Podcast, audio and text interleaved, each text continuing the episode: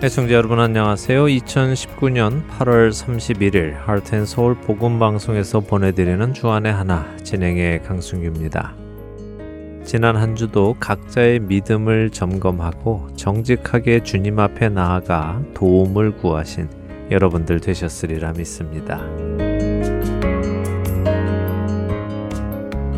요즘 아침마다 마태복음을 읽으면서 묵상의 시간을 가지고 있습니다. 오늘 아침에는 예수님께서 잡히셔서 대제사장들과 장로들에 의해 빌라도에게 넘겨지시는 마태복음 27장을 보게 되었는데요. 이렇게 예수님께서 죄가 없으신데도 불구하고 총독인 빌라도에게까지 넘겨지심을 본 가룟 유다의 모습이 3절부터 기록이 되어 있더군요. 마태복음 27장 3절에서 5절입니다.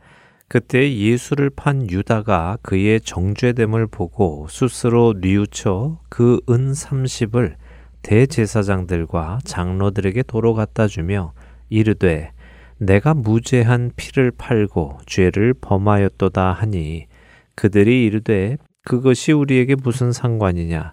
내가 당하라 하거늘. 유다가 은을 성소에 던져 넣고 물러가서 스스로 목매어 죽은지라 예수님을 은 30에 판 유다가 자살하여 죽는 장면입니다. 그런데 이 안에 참 특이한 표현이 담겨 있습니다. 유다가 예수님이 이렇게 무고한데도 불구하고 범법자가 되어 빌라도에게까지 넘겨지는 것을 보고는 스스로 뉘우쳤다는 것입니다. 뿐만 아니라 자신의 잘못을 바로잡기 위해 그는 대제사장들과 장로들을 찾아갔고 자신이 예수님을 팔고 받은 그 은 30을 다시 그들에게 돌려주며 자신이 무죄한 예수님을 팔고 죄를 범하였다고 인정했다는 것이지요. 놀라운 모습 아닙니까? 유다는 회개를 한 것일까요? 첫 찬양 함께 하신 후에 말씀 나누겠습니다.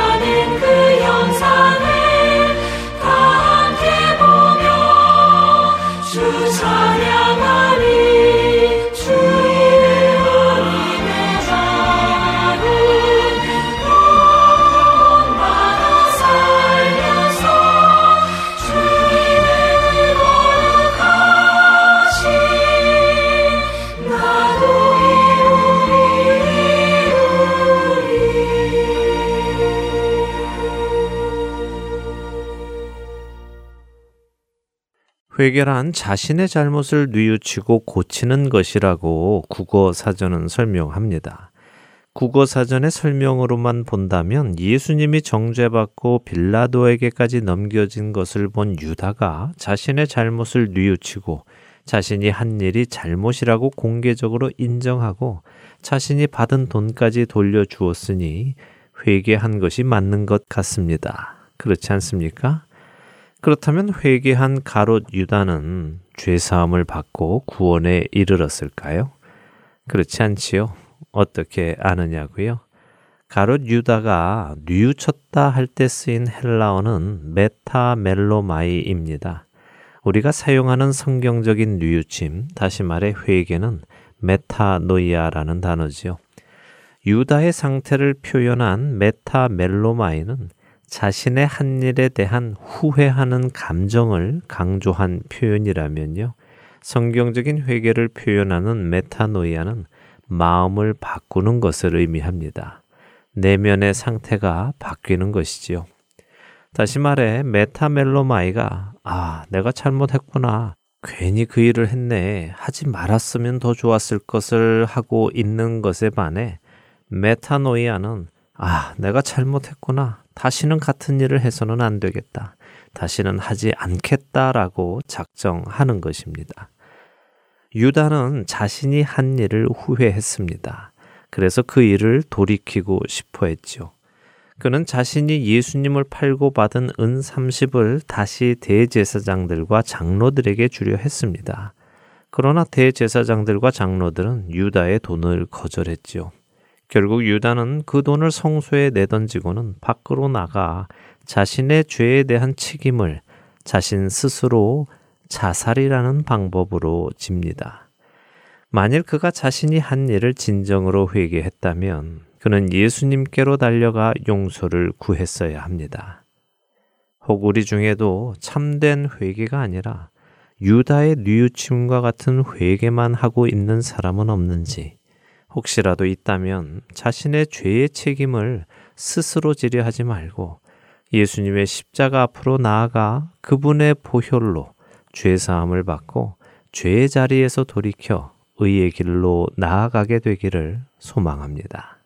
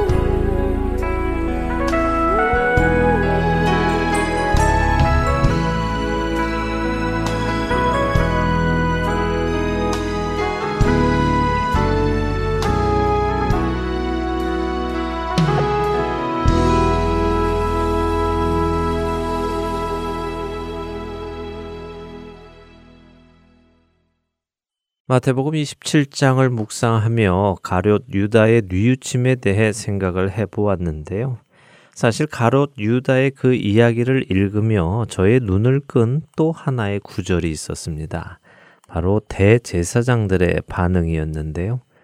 유다가 자신의 잘못을 인정하며 대제사장들과 장로들에게 예수님을 팔고 받은 은 30을 돌려주겠다고 했지요. 이때 그들은 그것이 우리에게 무슨 상관이냐, 네가 당하라 라고 합니다. 다시 말해 왜 그 돈을 우리에게 다시 돌려주느냐? 그 돈은 우리와 상관이 없고 너의 돈이니 네가 알아서 처리해라 하는 것입니다. 그랬더니 유다는 그 돈을 성소에 던져놓고는 밖으로 나간 것이지요. 차마 자신이 예수님을 판 그 돈을 가질 수 없었기 때문입니다. 그런데 이렇게 성전에 던져진 은 30, 그 은 30을 보며 대제사장들이 이렇게 말합니다. 마태복음 27장 6절입니다. 대제사장들이 그 은을 거두며 이르되 이것은 핏값이라 성전고에 넣어둠이 옳지 않다 하고 이들의 말을 잘 들어보시기 바랍니다. 이들은 이 돈이 가룟 유다가 자신의 스승 예수 그리스도를 배신하여 무고하게 죽음으로 인도한 핏값이라는 것을 알고 있었습니다. 그렇기에 이들은 이런 부정한 돈, 다시 말해 옳지 못하게 번 돈이 하나님의 성전 금고에 들어와서는 안 된다고 하고 있는 것입니다. 거룩한 하나님의 성전에 들어오는 돈은 깨끗하게 번 돈이어야 한다는 것이지요.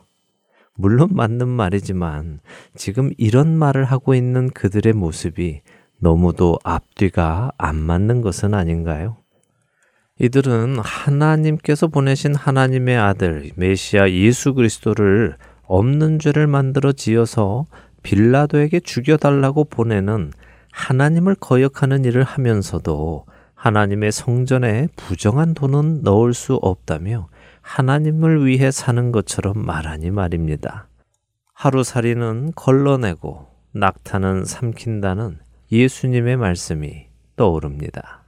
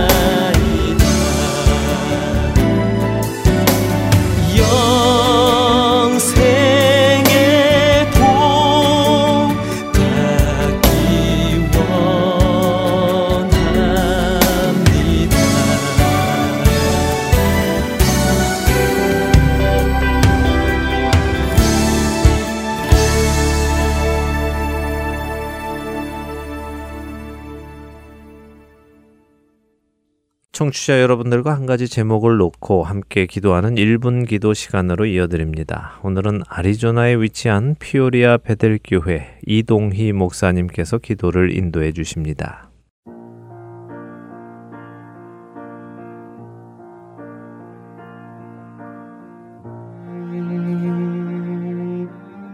할텐 서울 복음방송 1분 기도 시간입니다. 저는 아리조나주 피닉스시 인근에 위치한 피오리아 베델교회 담임 이동희 목사입니다. 오늘은 병중에 있는 분들을 위해서 기도하려고 합니다. 현대과학의 발달로 예전에는 발견하거나 치료할 수 없는 질병들을 요즘은 발견하고 치료할 수 있는 시대가 되었습니다. 그러나 여전히 고치기 불가능하거나 힘든 병들이 많이 있습니다. 병원을 방문해 보면 수많은 사람들이 그와 같은 질병으로 고통당하고 있는 것을 보게 됩니다. 우리의 식구들 중에 혹은 친지나 친구들 중에도 그런 분들이 있을 것입니다. 그럴 때 우리가 할 수 있는 것은 기도밖에 없음을 더욱더 뼈저리게 느끼게 됩니다. 그러나 기도하면서도 이미 의학적인 판단에 모든 것을 맡긴 채 하나님 앞에 기도하는 일을 요식행위 정도로 그치는 분들이 있습니다. 믿음이 수반되지 않은 기도는 하나님의 역사를 볼 수 없게 됩니다. 기도의 능력은 특별한 사람에게만 있는 것이 아닙니다. 우리 모두의 기도에는 능력이 있는 것입니다. 왜냐하면 하나님이 들으시기 때문입니다. 그래서 우리는 우리의 기도가 능력이 있다는 사실을 믿고 기도해야 하고 하나님께서 들으시고 역사하신다는 사실을 믿는 가운데 기도해야 하는 것입니다. 바로 그런 기도가 능력이 있는 기도가 됩니다. 여러분의 가족 가운데 혹은 친지나 이웃, 친구 가운데 병으로 고통당하고 있는 분들이 있습니까?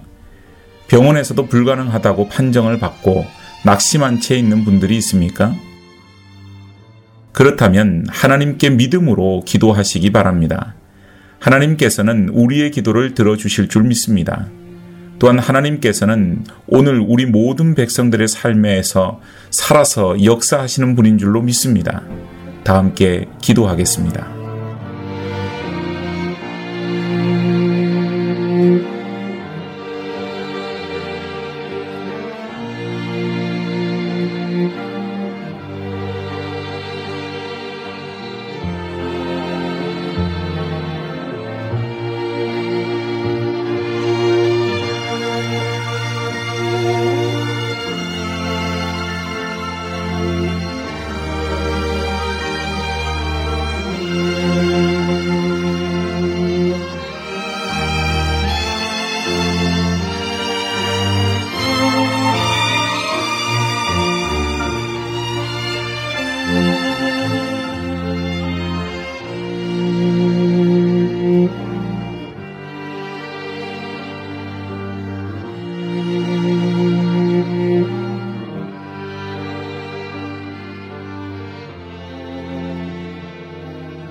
하나님 아버지, 우리가 이 세상에 살면서 때로는 감당하기 어려운 일들을 만납니다.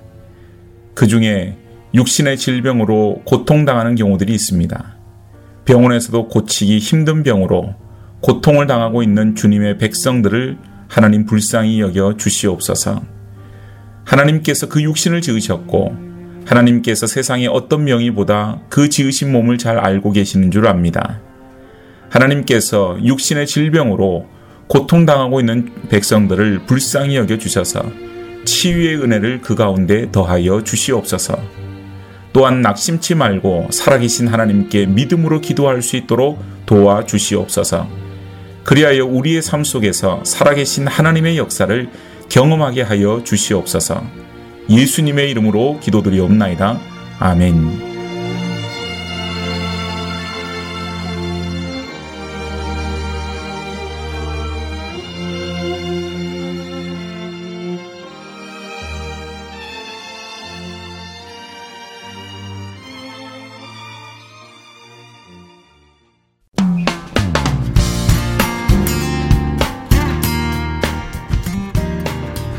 할텐 서울 복음 방송은 아직 예수 그리스도를 알지 못하는 사람들을 위해 일본어와 스페니쉬로 복음을 전하려 합니다. 어둠 속에서 빛을 찾지 못하는 그들에게 참 빛이신 예수 그리스도의 복음을 전하는 이 사역에 번역으로 동참하실 분들은 하트앤서울 복음 방송 전화 602-866-8999로 연락 주시기 바랍니다.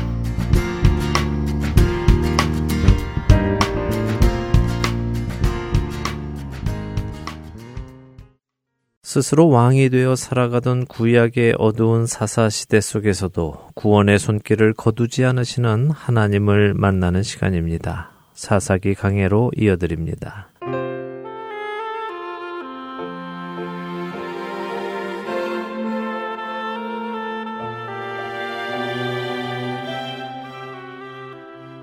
애청자 여러분 안녕하세요. 구약의 사사기를 함께 공부하는 사사기 강의 룻기 편 진행의 민경훈입니다. 네, 여러분 안녕하세요. 강승규입니다. 나오미의 인생이 아무 소망이 없는 것 같던 그때 하나님은 보리 추수할 즈음에 나오미와 룻을 베들레헴으로 인도하셨고 보아스라는 한 남성을 준비해 놓으셨음을 보았습니다. 네, 그랬죠. 네. 어, 보아스는 나오미의 남편 엘리멜렉의 친족으로 힘이 있는 사람이었음을 성경은 말씀하십니다. 그 힘은 재물과 권력과 능력 모두를 의미한다고 하셨죠. 맞습니다. 사실 이 룻기를 깊이 이해하기 위해서는 몇 가지 알아야 하는 정보들이 있습니다. 어, 지난 시간에 말씀드린 나오미와 룻이 베들레헴에 들어온 때가 보리 추수할 즈음이었다는 시기적인 정보도 기억하셔야 하고요.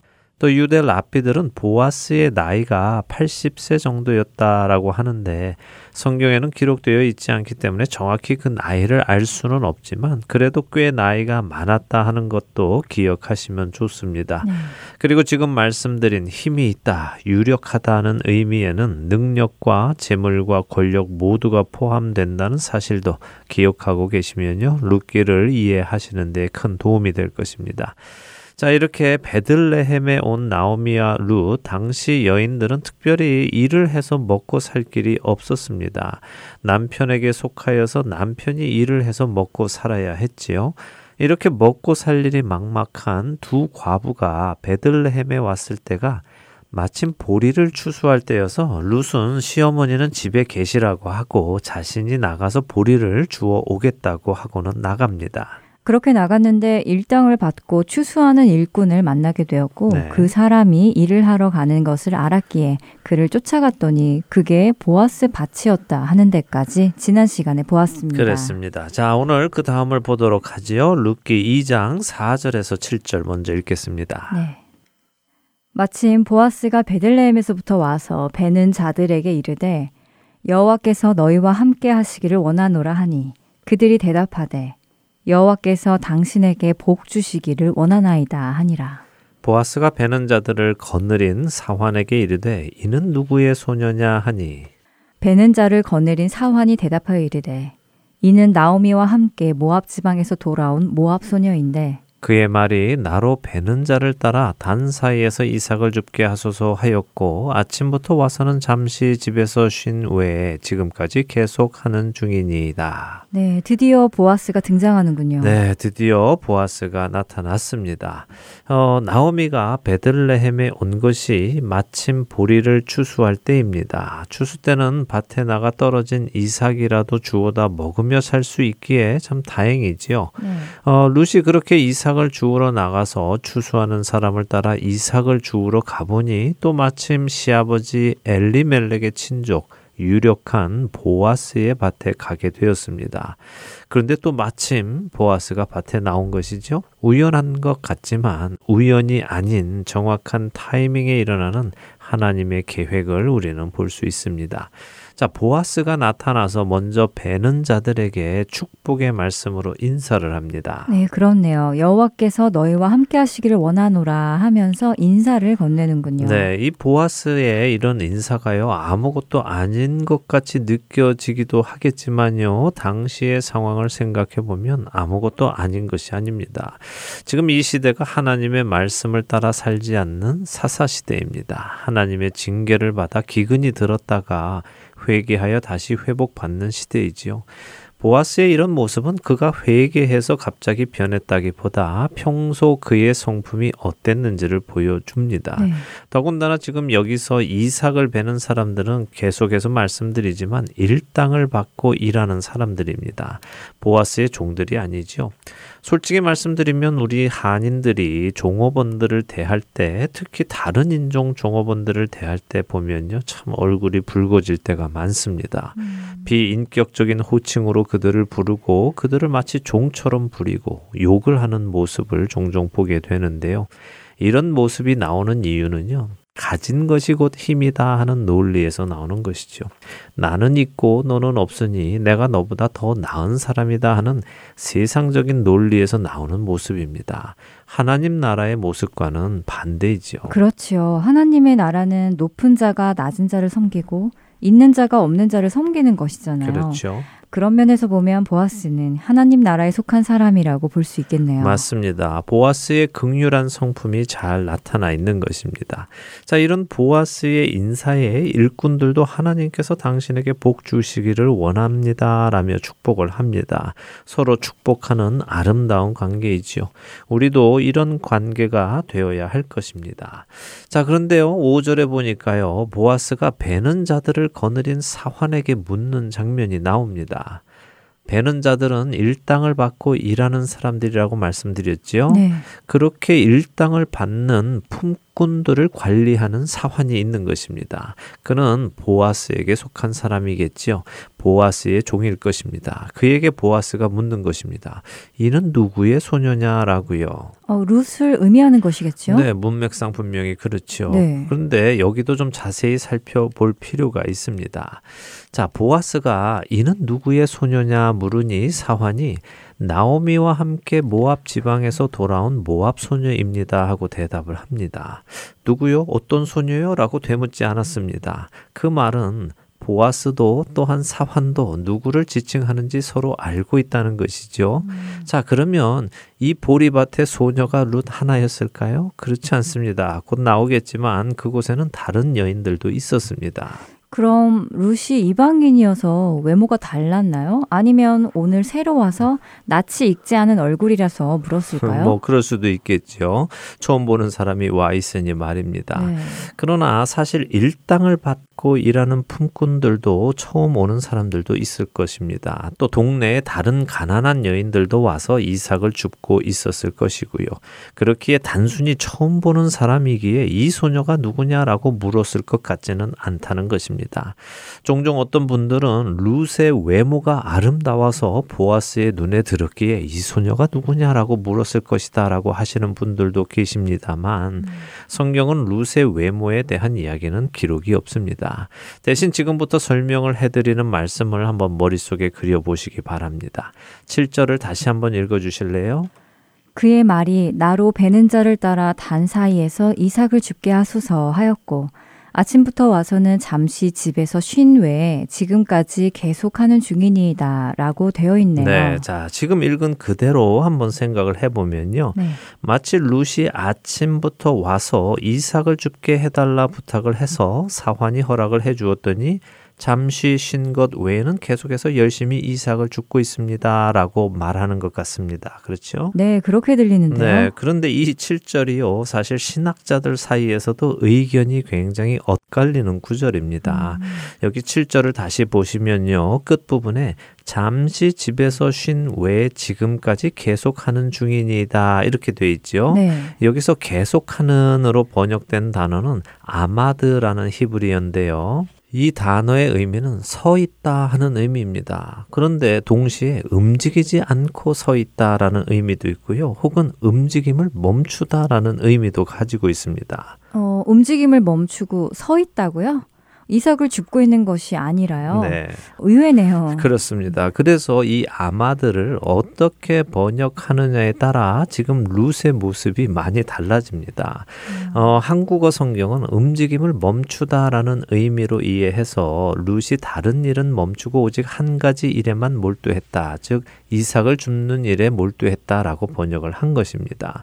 그런데 이 문장을 문자 그대로 서 있다라고 이해를 한다면요. 룻은 아침에 와서 이삭을 줍게 해달라고 한 후에 잠시 쉰 것 외에는 계속해서 저렇게 서 있다라고 번역을 할 수 있지요. 저는 이 뒤에 해석을 지지하는데요. 그 이유는 이렇습니다. 룻의 부탁을 다시 한번 보겠습니다. 룻은 사환에게 나로 배는 자를 따라 단 사이에서 이삭을 줍게 하소서라고 했습니다. 자, 여기서 이스라엘의 문화를 잠시 생각해 보지요. 신명기 24장 19절에서 22절에 보면요. 하나님께서 과부와 고아들을 위하여 이스라엘 공동체에게 두 가지 혜택을 제공하도록 하신 것을 알 수 있습니다. 그것은 밭, 과수원, 포도원 등에서 추수를 할 때 어느 정도를 남기고 수확하여 과부를 포함한 가난한 자들도 추수의 기쁨을 맛보도록 하신 것이죠. 신명기 24장 19절 한번 읽어 주시기 바랍니다. 내가 밭에서 곡식을 벨 때 그 한 뭇을 밭에 잊어버렸거든. 다시 가서 가져오지 말고 나그네와 고아와 과부를 위하여 남겨두라. 그리하면 내 하나님 여호와께서 내 손으로 하는 모든 일에 복을 내리시리라. 네. 네, 고아와 과부 그리고 나그네를 위하여 추수할 것을 남겨놓으라고 하셨네요. 네, 맞습니다. 그리고 그 남겨놓는 부분은요, 밭의 모서리 부분입니다. 그래서 가난한 자들이 와서는 그곳에서 이삭을 주워가지요. 이렇게 가난한 자들이 와서 모서리에서 이삭을 주워가는 것은 이스라엘의 율법적으로도 또 문화적으로도 가능한 일입니다.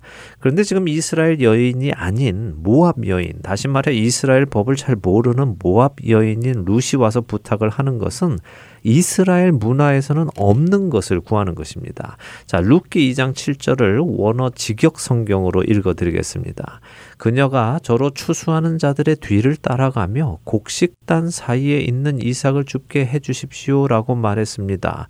그녀가 아침 이후로 지금까지 잠시만 앉아 있었고 계속 서 있었습니다. 어, 직역 성경은 계속 서 있었다고 번역되어 있네요. 네, 그렇죠. 자, 설명을 해 드리겠습니다. 네. 아침에 이삭을 줍기 위해 집을 나선 룻은 품꾼이 추수를 위해 가는 것을 보았습니다. 그리고는 그를 쫓아가며 이삭을 좀 주었지요.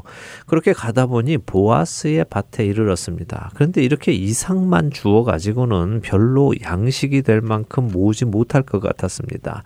어쩌면 인심이 좋은 보아스의 밭에는 많은 가난한 사람들이 와서 이삭을 줍고 있었는지도 모르죠.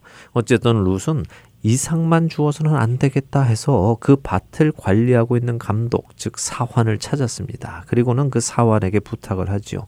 그런데 이 부탁이요, 황당한 부탁입니다. 그냥 구석에서 이상만 주어가게 해달라 하는 부탁이 아니라 추수꾼들이 추수한 것을 단으로 만들어 쌓아 놓을 때 그 단 사이에 가서 떨어진 곡식을 모아가게 해달라고 하는 것입니다. 아, 추수를 해서 단을 쌓은 그 단 사이에 가서 죽게 해달라는 것이라고요? 네.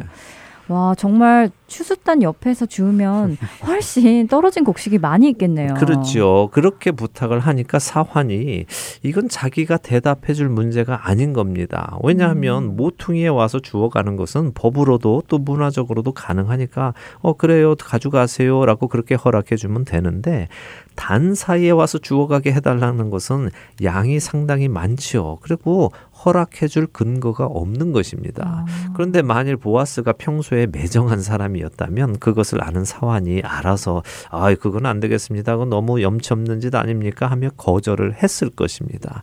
그런데 보아스가 성품이 좋아요. 그러니까 사환이 생각할 때 보아스는 그렇게 허락해 줄지도 모른다는 생각을 한 것입니다. 그러니 자신이 답을 해주지는 못하고 보아스를 기다린 것입니다. 그런데 이 룻도 부탁을 해놓고 사환이 답을 안 해주니까 답을 해줄 때까지 저렇게 서서 답을 기다리고 있는 것입니다. 음. 그러니 보아스가 왔는데 남들은 다 일하는데 한 소녀가 사환 근처에 이삭을 줍지도 않고 가만히 서 있으니 눈에 들어온 것이죠. 그래서 궁금해서 묻는 것입니다. 아니 근데 이 소녀는 누구야? 왜 이렇게 서 있어? 하고 묻는 것입니다. 아 그렇군요. 그래서 룻이 보아스의 눈에 뜨인 것이군요. 네.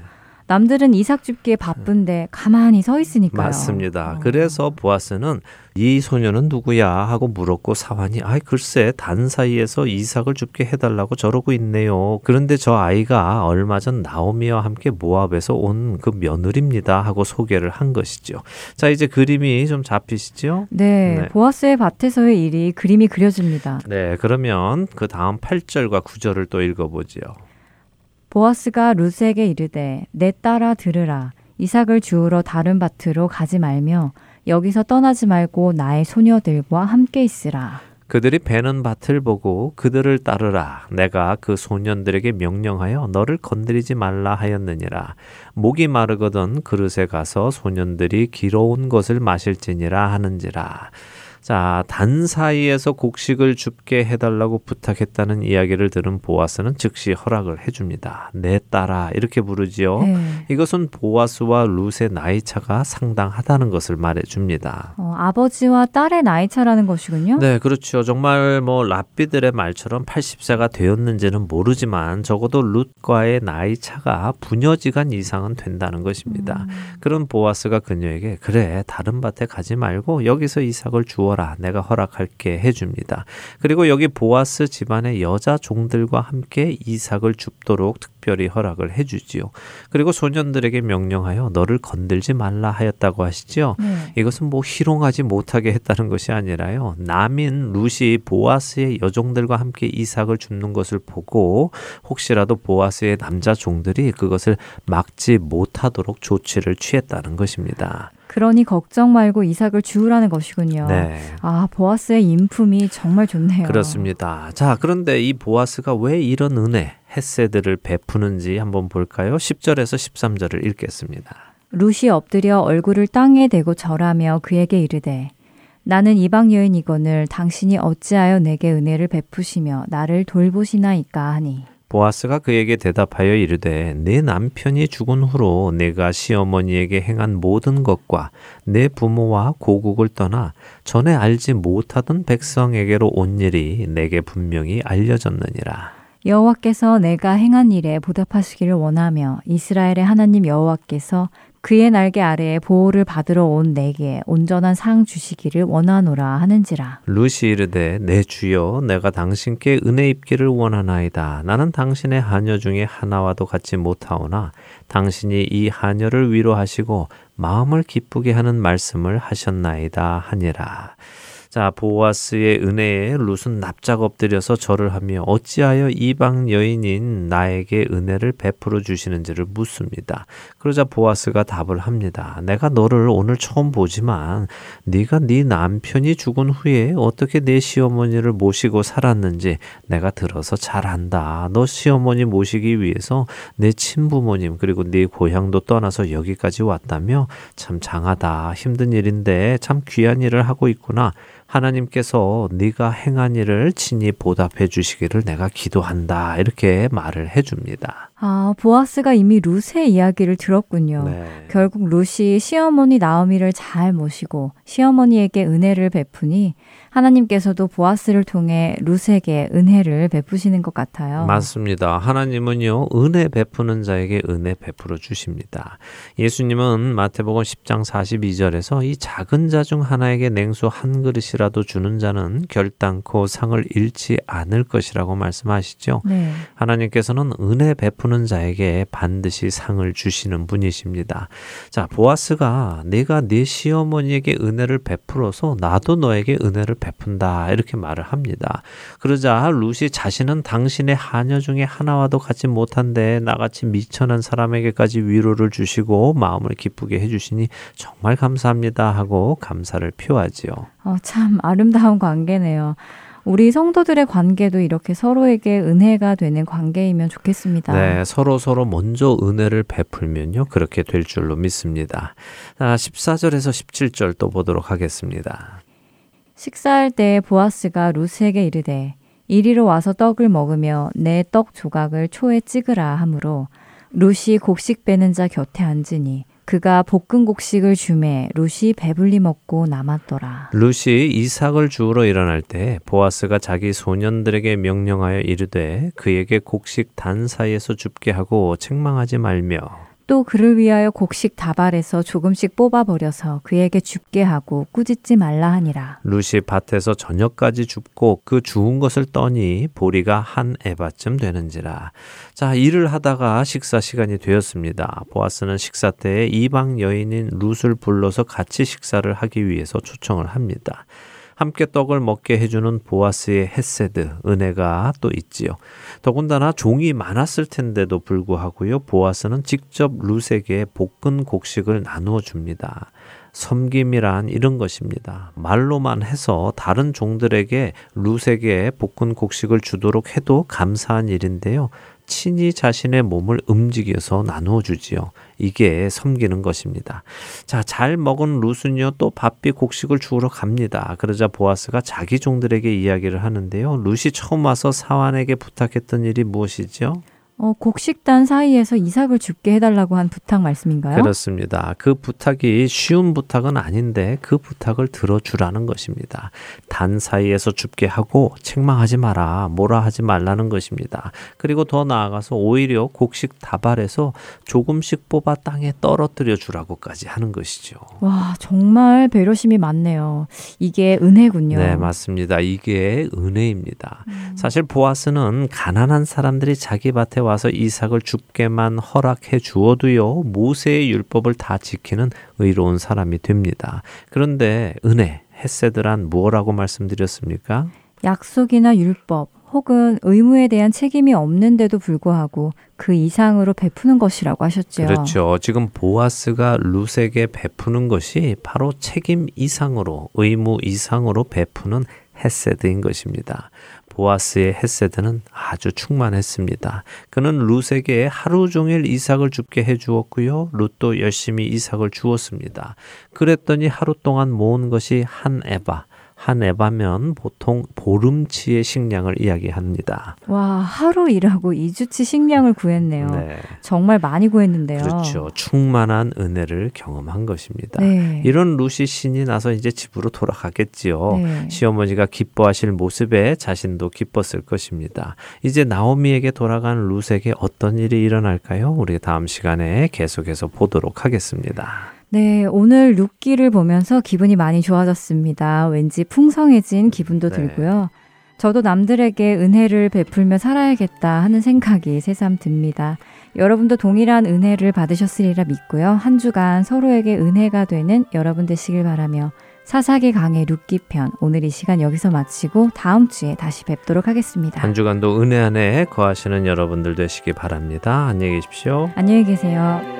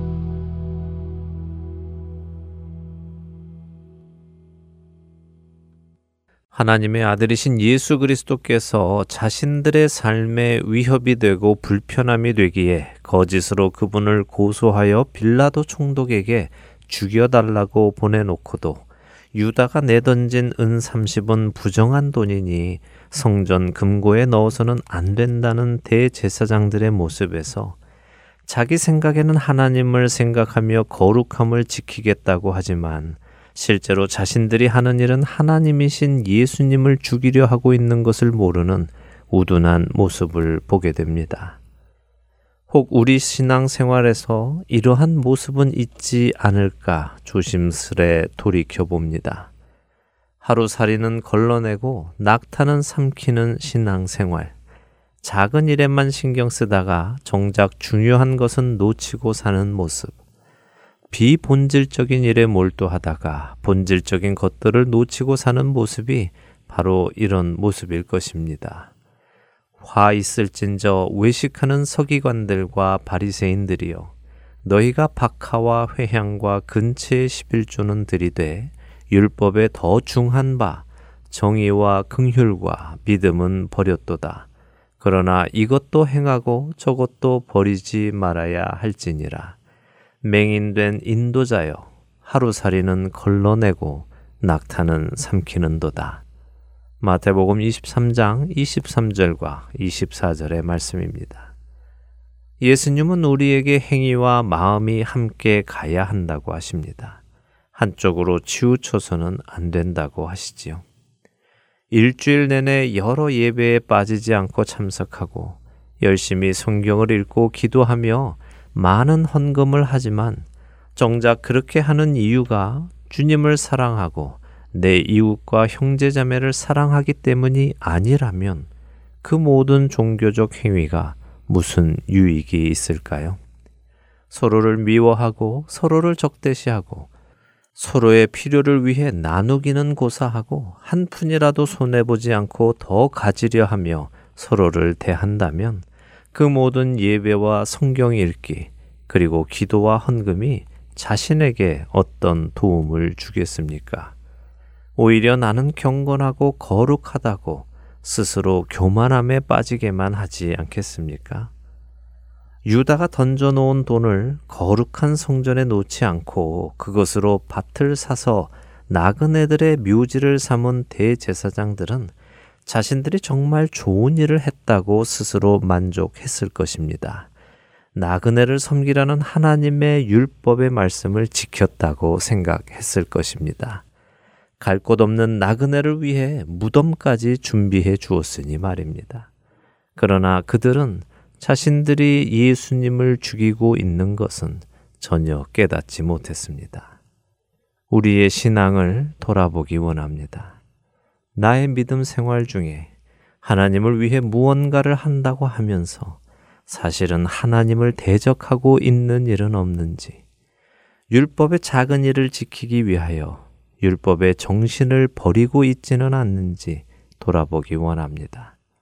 만일 우리 안에 그런 모습이 있다면 성령 하나님께서 그런 우리의 모습을 보여주시기를 간절히 소망합니다. 그리하여 우리가 참된 뉘우침을 가지고 예수님의 십자가 앞으로 나아가 죄 사함을 받고 회개의 삶을 살게 되기를 원합니다. 이러한 축복이 애청자 여러분들께 있기를 소망하며 오늘 주안의 하나 여기에서 마치도록 하겠습니다. 함께 해주신 여러분들께 감사드리고요. 저는 다음 주 이 시간 다시 찾아뵙겠습니다. 지금까지 구성과 진행의 강승규였습니다. 애청자 여러분 안녕히 계십시오.